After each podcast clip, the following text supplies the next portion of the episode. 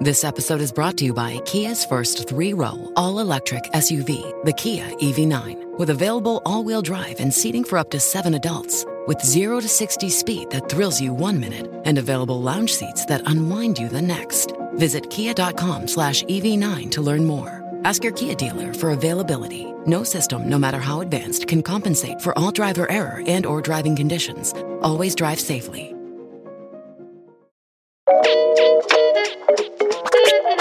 Hello, and welcome to Instant Genius, a bite sized masterclass in podcast form. I'm Daniel Bennett, the editor of BBC Science Focus magazine, and in this episode, I'm joined by Marcus du Sautoy, a professor of mathematics and the Charles Simonyi Professor for the Public Understanding of Science at Oxford University.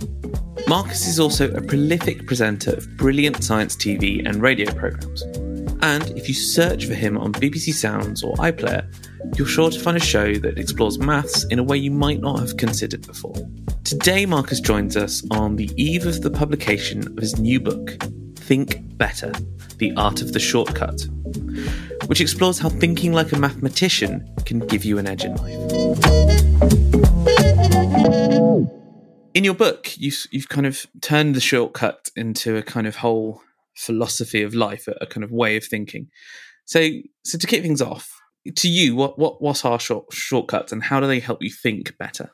Well, I think that a shortcut is trying to get me to my destination um, in the quickest and most efficient way. Essentially, actually, you can look at um, Aristotle's uh, division of two sorts of types of work. He talks about uh, praxis work that you love doing just for the sake of doing the work. Um, for example, going for a, a, walk in nature, you don't really want to shortcut that because you're eh, kind of enjoying your time in nature. What I'm after is um, kind of shortcuts to what Aristotle calls poiesis, which is uh, w- uh, work for trying to get to a destination, a sort of uh, an end game. And very often there you just want to get to this destination so you can begin the thing you want to do so um, i'm after shortcuts which avoid just plodding away having to do lots of hard work and um, and, and, can get you to where you want to be. For example, if you're going on holiday, you don't want to have to walk to your destination on holiday. You want to use a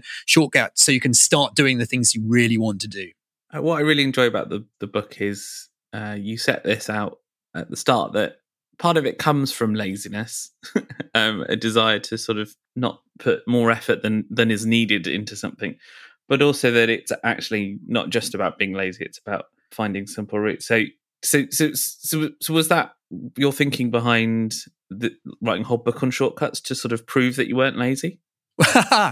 well, actually, I th- the book was partly inspired by my previous book, which was uh, The Creativity Code, which is all about artificial intelligence and human creativity. And I remember talking to a journalist who, by the end of our interview, was so depressed at the thought that, well, gosh, it looks like AI is going to be, be able to do everything, including uh, matching human creativity. And so he was looking for some sort of glimmer of hope.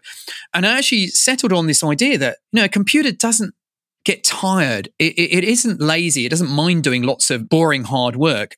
But actually, our human laziness, our desire to avoid uh, doing hard work, it sometimes is the inspiration for us coming up with really clever ways at looking at problems where a computer might not go down that route. So uh, the book is really kind of like a celebration of just uh, one of, I think, our wonderful human traits is that we are lazy, but that actually ends up with us coming up with all these incredibly clever ways of of thinking. So often, actually, you have to do quite a lot of hard work to come up with the shortcuts. Um, but once it's there, um, it, it's ready for the rest of humanity to to take advantage of. So in a way, kind of. Um, this book is your shortcut to all the shortcuts that it's taken us a long time to come up with. I like that idea.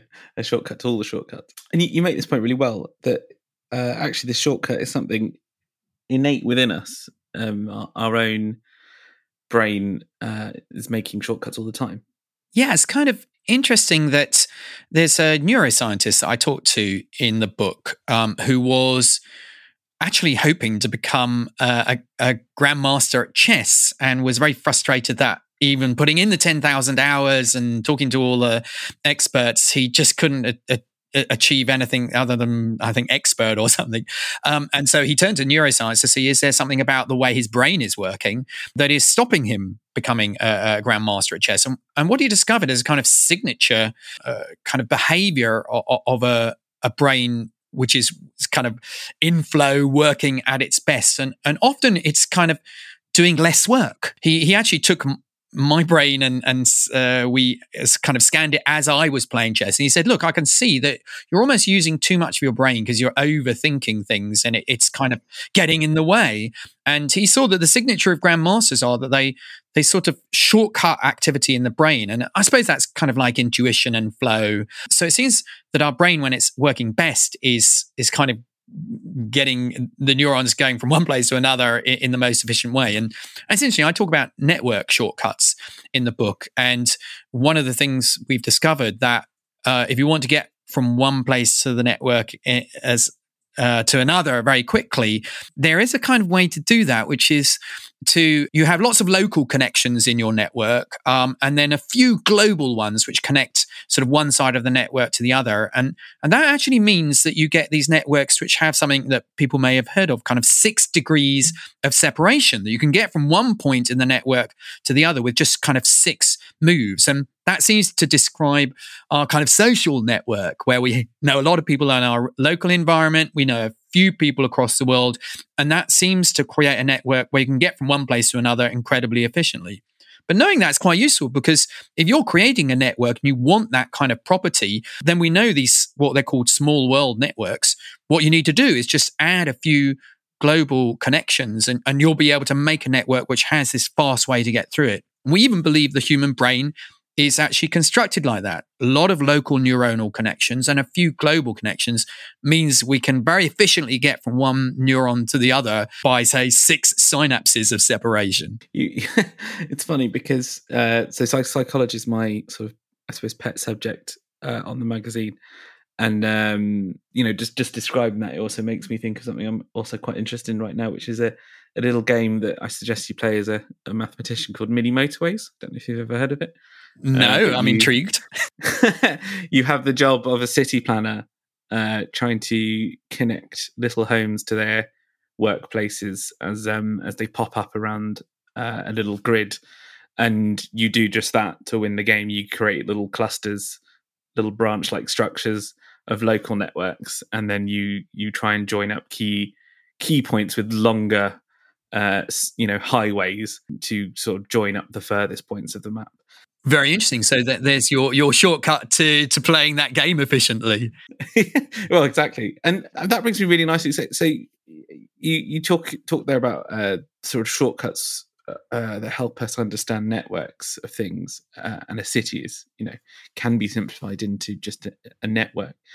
Um, and I, I, and in the book, I came across this fascinating idea that uh, it was to do fifteen percent is is the sort of bonus you get from a from a city and I was just hoping you could explain that that idea to our listeners. Yes, because uh, this is a wonderful shortcut, actually, if you want to get an extra 15% on your salary uh, by doing nothing but the same work that you're doing already. Because it transpires that, uh, I mean, one of the shortcuts I talk about in the book is the power of looking for patterns because if you can spot a pattern in uh, your data then that enables you to shortcut looking into the future and, and sort of manipulating that data. So one thing that was discovered is you, if you look at data associated with cities um, for example the number of restaurants in the city or the number of libraries or the amount of creativity uh, of people in that city, then if you double the population, um, very often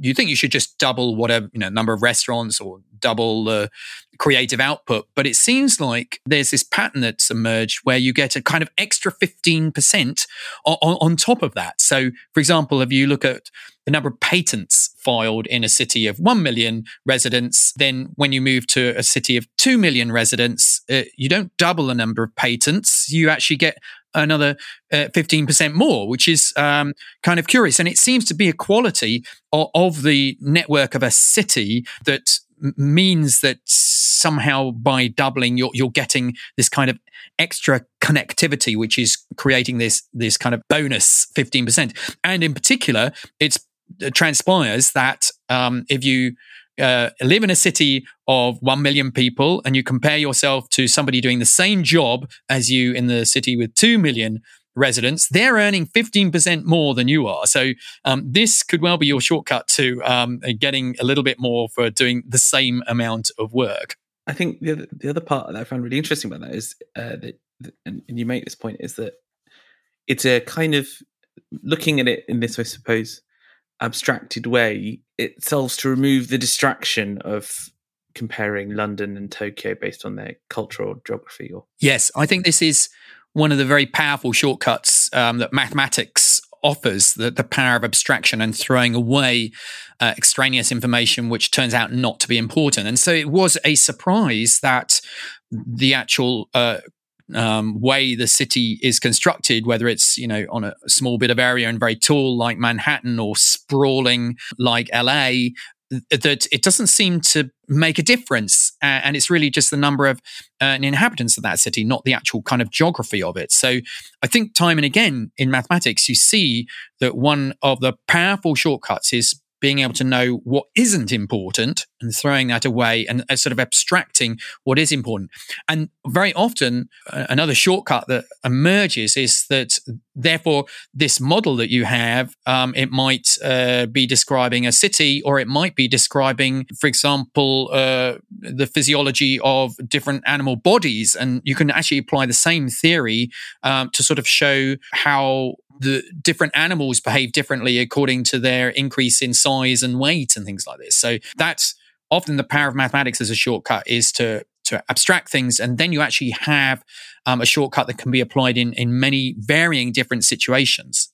Yeah, so, so that kind of idea that you can use these uh, shortcuts uh, when you take them in abstraction and apply them to other problems, it, it that fits really nicely with how you look at startups in the book and I think for many of us, we kind of, if you know, if I'm being honest, I look at sometimes look at startup culture where they have loads of uh, pool table, ping pong tables. That's the current one, isn't it? And cereal bars, and I, I jealously, jealously uh, scoff uh, at them. But actually, there is a kind of uh, method to their thinking beyond. You know, we want to look friendly and nice. Yes, I think it's about encouraging an atmosphere of play uh, because play allows you to to do experimentation uh, and often something kind of new can appear out of that. And it's kind of related to that idea that um, you, know we're sort of celebrating laziness that actually um, uh, during lazy periods when you don't seem to be doing anything actually your mind is working on its subconscious. And i think your subconscious often is able to kind of try lots of different possibilities until it latches onto one that seems to really be new and works. And then that's when you get the aha moment and it kind of flashes up into your conscious world. So I think sort of encouraging downtime play is really important. And I mean, actually, sometimes I, uh, I think that, you know, mathematics, I spend a lot of time at my desk sort of thinking on a hard problem. But actually, the breakthroughs very often come when I um, I'm not looking at the problem. I'm I'm running by the river near where I live, uh, and you know suddenly. Uh, something appears. So I think startups ha- have cottoned on to that. And I think maths departments as well. We have a lot of games in uh, common rooms. We have a lot of areas where you can just doodle on, on boards. And I think that helps to encourage these kind of flashes. Whilst if you just occupy yourself with just laborious work, then that just doesn't give your mind the opportunity to to wander and come up with something innovative and new. So, in a way, this suite of shortcuts that I put together in the book is really trying to help you avoid the kind of laborious slog that can often just you know shut down innovation and allow you to sort of uh, be fleet of foot and, and find kind of cunning ways to to to get something new coming up. And so, so one one thing I uh, definitely regret is that I didn't do more maths at uh, school and university, um, which I bet you probably hear a lot. Well, sometimes people say I, I, I was quite happy to give it up, but uh, but I, I, think yeah, my my books really celebrate. I mean, celebrates mathematics as the art of the shortcut, and what I want to try and uh, show people is that you know there's there's so much more to mathematics than kind of the boring long division and sines and cosines, that it's actually something really exciting. And I think I was very lucky with my teacher at my comprehensive school that uh, he kind of opened up this world for me and made me realize very early on how beautiful, creative, but also just how extremely powerful it can be in in solving uh, problems that we're faced with. Yeah, I mean, there's there's always a great teacher, isn't there, somewhere lurking behind every um, sort of. Uh, Does seem to be, yeah, exactly. There's always this school teacher, um, so I blame mine for not uh, getting with it. But but there is so so I, I, regret not doing more. And so one of the concepts I I regret not really fully understanding it in my in my time in college was calculus. Yes. So within mathematics, it's an exceptionally powerful tool, and I just wondered if you could try and you know get across to our listeners how valuable and important it is and and I, I suppose try and explain it in, in as, as as lay terms as you can. Yeah no I think this probably is the most extraordinary shortcut that we've come up with over the last 2000 years of doing mathematics. And actually um, it's trying to match nature's ability to find shortcuts because nature it, uh, there's a kind of old adage in science that nature is really very lazy at heart. So it, it, it like like human uh, species and that it tries to find the most efficient fast solution, low energy solution to something. So, you know, a ball falls down into the valley because it's trying to find a low energy solution. Bubble, for example, creates a spherical shape because that's the shape with the lowest energy on the, the, the surface. And uh, light as well. Light finds the shortest path from uh, one part of space to the other. And that's what we saw when we saw light bending uh, in the geometry of space post Einstein. Um, but it, we see that even with a more mundane example of, uh, of lights going through water and air. So when we're in a swimming pool, we see ourselves kind of shortened. Um, but how does light know how to find that fast path so it gets through the the medium where it's slowest more quickly and then goes into the medium where it's faster. But it, there's a kind of sweet spot where you know it doesn't want to spend too long in the fast area either. So it seems to use quantum physics where it tries all possibilities and then collapses into the place where the, the fastest route. But actually we as mathematicians we will look at analyze all of those paths and calculate the um, time it takes to get from one place to another. Actually, an interesting kind of uh, example would be, you know, you've got a lifeguard who's got to uh, run across sand, which is quite slow. Well, I don't know, maybe you're faster on sand. Let's say you're faster on sand, then you're swimming where it's a bit slower. So where's the optimal point to to dive into the water? And so you'll set up an equation which will, given uh, uh, a random point along the the, the shoreline to, to, enter how long would it take me to get to the drowning person? But then calculus is able to tell you well the optimal place where it will minimize the amount of time to get to the the person uh, drowning um, this is an incredible tool which will, will give you that point. So it's sort of our tool to explain how how nature finds all of these shortcuts kind of more more naturally. So it was Newton and Leibniz's great insight that you know a world in flux where everything is changing very hard to to navigate. Drop an apple from that apple tree in in Woolsthorpe Manor where Newton came up with all of these ideas actually during a pandemic that you know to say what the speed of that apple is um, is changing all the time but calculus is able to sort of make sense of an instantaneous moment and what its velocity is.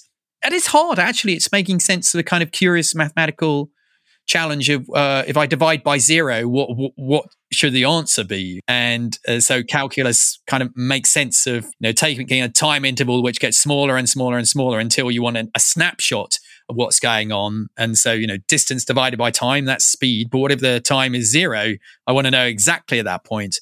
So calculus is kind of amazing tool to to tell you that. But it, it's used, you know, by every engineer to to kind of find, or somebody in commerce as well. If you're trying to find the sweet spot to price um, your goods to maximize profits, then you know in an equation in economics, you will want to use the calculus to to find that sweet spot to to maximize your profits, for example. So what you're saying is, I, instinctively uh, understand calculus Uh, because oh well, that's very interesting. You say that absolutely. In in some sense, uh, nature and uh, including animals and including humans, we sort of by uh, kind of I suppose almost like trial and error and evolution, we have developed uh, an ability to sort of roughly know the kind of often these optimal solutions. But we're the point is we're now in a much more complex world where the, our intuition often fails us. And I suppose in a way, this book it's called Thinking Better. It's almost meant to be a companion book to Kahneman's book Thinking uh, Fast and Slow because thinking fast is our, our kind of intuition, what our feel for things, very quick. It's very often based on heuristics, um, but often it's very faulty, as Kahneman illustrates. You got to think slow uh, and kind of analytically bring your mind to to to see sometimes the counterintuitive things uh, ways things happen. And I suppose my book is yeah. You, you can think uh, analytically, but you don't have to be slow. These shortcuts find you, um, like calculus, get you to the solutions quickly, but uh, securely, as it were. yeah, I mean, I mean, I suppose it's important to say that you're not sort of advocating that every problem or everything that you want to achieve has a shortcut that will get you to the the right answer. It's it's it's essentially about you know finding uh, heuristics or or, or, or, or set, set of rules that help you approach a very you know the the world and a lot of the problems that we face are, are very complicated problems now with lots of moving parts. Yes, exactly. And I think you know what you need to to to know is you know have this suite of shortcuts at your fingertips because sometimes it'll be calculus that will get you your shortcut but uh, you know not everyone knows calculus. Uh, maybe that means your shortcut is going and talking to a mathematician uh, to help you with the shortcut but but sometimes um, it might be the power of a very good diagram which throws away extraneous information that is just clouding your view of the problem. And then with a diagram suddenly you can see very clearly what we're going what's going on. So one of the shortcuts i talk about is is the power of throwing away um, information that is clouding things and you know getting that diagram which just crystallizes and helps you to uh, solve the problem. And i think you know for example if you go into any particle physicist's office their blackboard is covered in those Feynman diagrams which describe particle interactions. But those Feynman diagrams, which actually Feynman's way of trying to navigate hugely complex mathematical calculations that he was just having a real difficulty with. These these path integrals that describe sort of what possible things might happen with these interactions of the particles. And he just needed some clever way to see the problem. And, and now it's become an incredibly powerful tool to to explain the complex mathematics that is hiding behind there. Um, so using a good diagram is very often a clever way. And you mentioned actually psychology, that you're interested in psychology. And one of the pit stops I make is to talk to therapists. Uh, and it's interesting that sometimes you're you're trying to change the way the brain works. And that often doesn't have a shortcut because it takes years of therapy sometimes to to to really tra- change brain structure so you don't sort of fall down the same kind of the uh, kind of patterns of thought. Uh, actually, Susie Orbach described it. It's like trying to unlearn a language. If you think about, you know, you speak English, but um, imagine trying to unlearn English is going to take you sort of a, a long time. However, you know, there are therapists who use amazing shortcuts, including kind of uh, diagrams during therapy. And uh, CBT has really been celebrated as a, a, very powerful way in eight weeks, for example, uh, uh, of really helping to change behavior in certain particular problems that, yeah, you, you can actually help people to see the, the faulty algorithm that's at work in your thought process and to be able to, to intervene before you start going into depression. So there's a couple of things I wanted to pick up on there. One, one, I think perhaps you need another chapter. The first chapter to be uh, befriend a mathematician. um, um, and then also, just I sort of wanted to pick up actually on the idea of, about diagrams and and um, that that's you know that is one of the the stops in your books. And you know, I I, I think I think it's it's quite interesting because I, I suppose we all know someone who explains something with a diagram. Uh, you know, they are, if you if you need something conveyed, they'll always get out a pencil and a piece of paper and sit on your desk and start scribbling. Um, and I and I and I suppose I didn't really consider the power of that until I was actually looking at it was was it Kate Raworth. Raworth, yes, her her her work, and actually her work kind of using a diagram to reinterpret how we should be thinking about economic growth, and that really struck me as a really powerful demonstration. I wonder if you could just sort of tell the listener about that. Yes, uh, I mean, uh, during the kind of pit stop, which are these moments um, between the shortcuts that I present throughout the book, and I talk to people from other professions, I, I was really keen to go and talk to Kate Raworth because she has this wonderful new diagram, which is part of her idea of something called donut economics. And actually, her diagram is sort of a counter to the sometimes diagrams can almost lead you astray as well. So they're, they're very powerful kind of tools and you need to use them very carefully. So she realized that eh, eh, any talk on economics always seem to use the same sort of diagrams. You'd have exponential growth. Um, that's what you're after in, in sort of profits or, or, the supply and demand diagram, this little X that you see where you're trying to, again, you use calculus to find the sweet spot. Uh, and, and she said, "Well, this is just actually economics sort of promoting a very sort of capitalist uh, view of the world, and actually we need to put in some other considerations about uh, uh, climate, about humans having a, a basic uh, level of living, uh, the the sort of kind of more human side of." Uh, and ecological side of economics. And, and so she started introducing new diagrams. So this this diagram of a donut, or what I call mathematically a torus, one of my favorite shapes in mathematics, um, is basically well, I mean, her picture is two circles, and the inner circle represents kind of if you fall inside the inner circle, then it means that the human species is kind of you know either poverty hitting or not enough water. It's about the kind of uh, more personal protection of uh, people whilst the outer circle represents um, our planet and going outside there is a threat to the planet the sort of a more global view of economic kind of considerations. And so she's trying to say, yeah, we might work in a capitalist model, but we need to be in this safe zone in the kind of in the, in the middle part. And so she's using this diagram to always question uh, economic decisions to see, well, does that mean that you're actually um, outside the, the the outer circle and therefore a threat to the the planet or inside the inner circle and, and therefore people uh, individually are, are, suffering because of your economic decisions. So, so it, it it was a powerful illustration how a diagram can really help to change people's perspectives on, on kind of views of the world.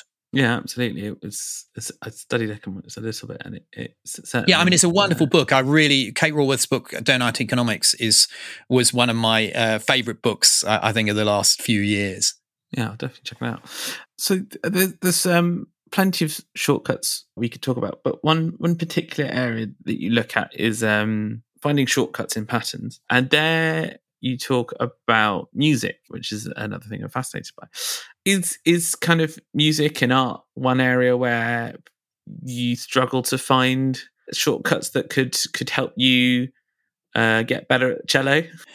yeah, exactly. So I'm learning the cello at the moment, and I, I was really hoping to talk to uh, an international cellist and find there were shortcuts to being able to play the Bach suites. Um, I talked to Natalie Clein, who's a wonderful cellist, and uh, she she was very interesting because on the one side she said, look, it's very difficult to uh, avoid those 10,000 hours um, that Gladwell talks about in order to become an expert because you are sort of changing your body. You're, you're having to get your fingers moving.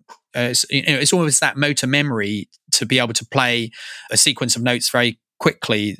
That just requires hours and hours of practice. So on the one side, she kind of hinted that no, you're not going to be able to get away with this because a bit like um, in the when I was talking about psychology, that you're got to change brain structure, you're changing body structure, and so I think becoming uh, a performer um, of a musical instrument, or for example, in sport as well. Uh, it's very hard to shortcut, even if you were using drugs to become a 100 meter sprinter at such the top level. However, she did have shortcuts, and I think that's connects kind of connected to why music and mathematics seem to be so intimately related, because in a way, music is the art of patterns, whilst mathematics I often call the science of patterns. And so um, those sequences of notes quite often have a sort of rationale to them. And often you'll see a sequence of notes kind of repeated throughout a piece of music, maybe altering in pitch. So often, if you spot those patterns, it can help you to to shortcut sort of uh, learning a piece of music or, or, or playing it, for example, at, at sight. So one of the reasons that you spend so long doing your scales and arpeggios uh, when you're learning an instrument is these will be amazing shortcuts when you then come to play a piece because very often there'll be a, a, kind of run of notes which is basically um, a, a, little scale and so it sort of enables you to to read the music almost like reading a book where what you don't want to do is to read every letter individually. You start to see words and that speeds up your reading. And so spotting those patterns actually helps you to speed up reading the music and being able to to to kind of play it much more efficiently.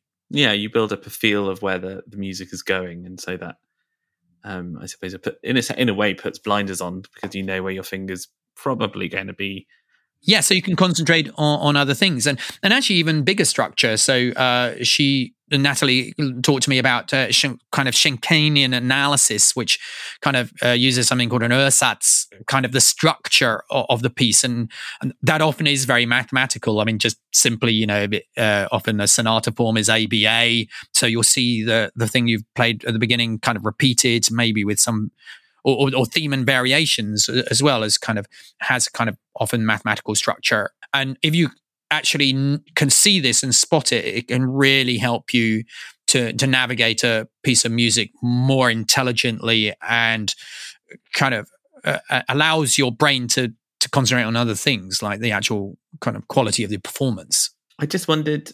So, so the book is is a great it's a great history of maths, and it's really good at kind of showing the different ways we uh, mathematicians use shortcuts. And it just did leave me wondering whether you have kind of used these in your day to day life, if, if there are tough decisions that you make, or uh, I just yeah, I just wondered how how it's influenced you when you're choosing a queue at the supermarket, or um, uh, those kinds of decisions. Yes, I, I guess it, it, it, does inform them. I mean, for example, I have a very bad memory, uh, and so I often use kind of idea of patterns uh, as a way of helping me to to memorize something. If I can see a pattern, it's almost like a little algorithm which helps me to to kind of resurrect the thing I, I am trying to to memorize. So I, I, find that very helpful. Also, just things like you know, I, I discovered that if you're in a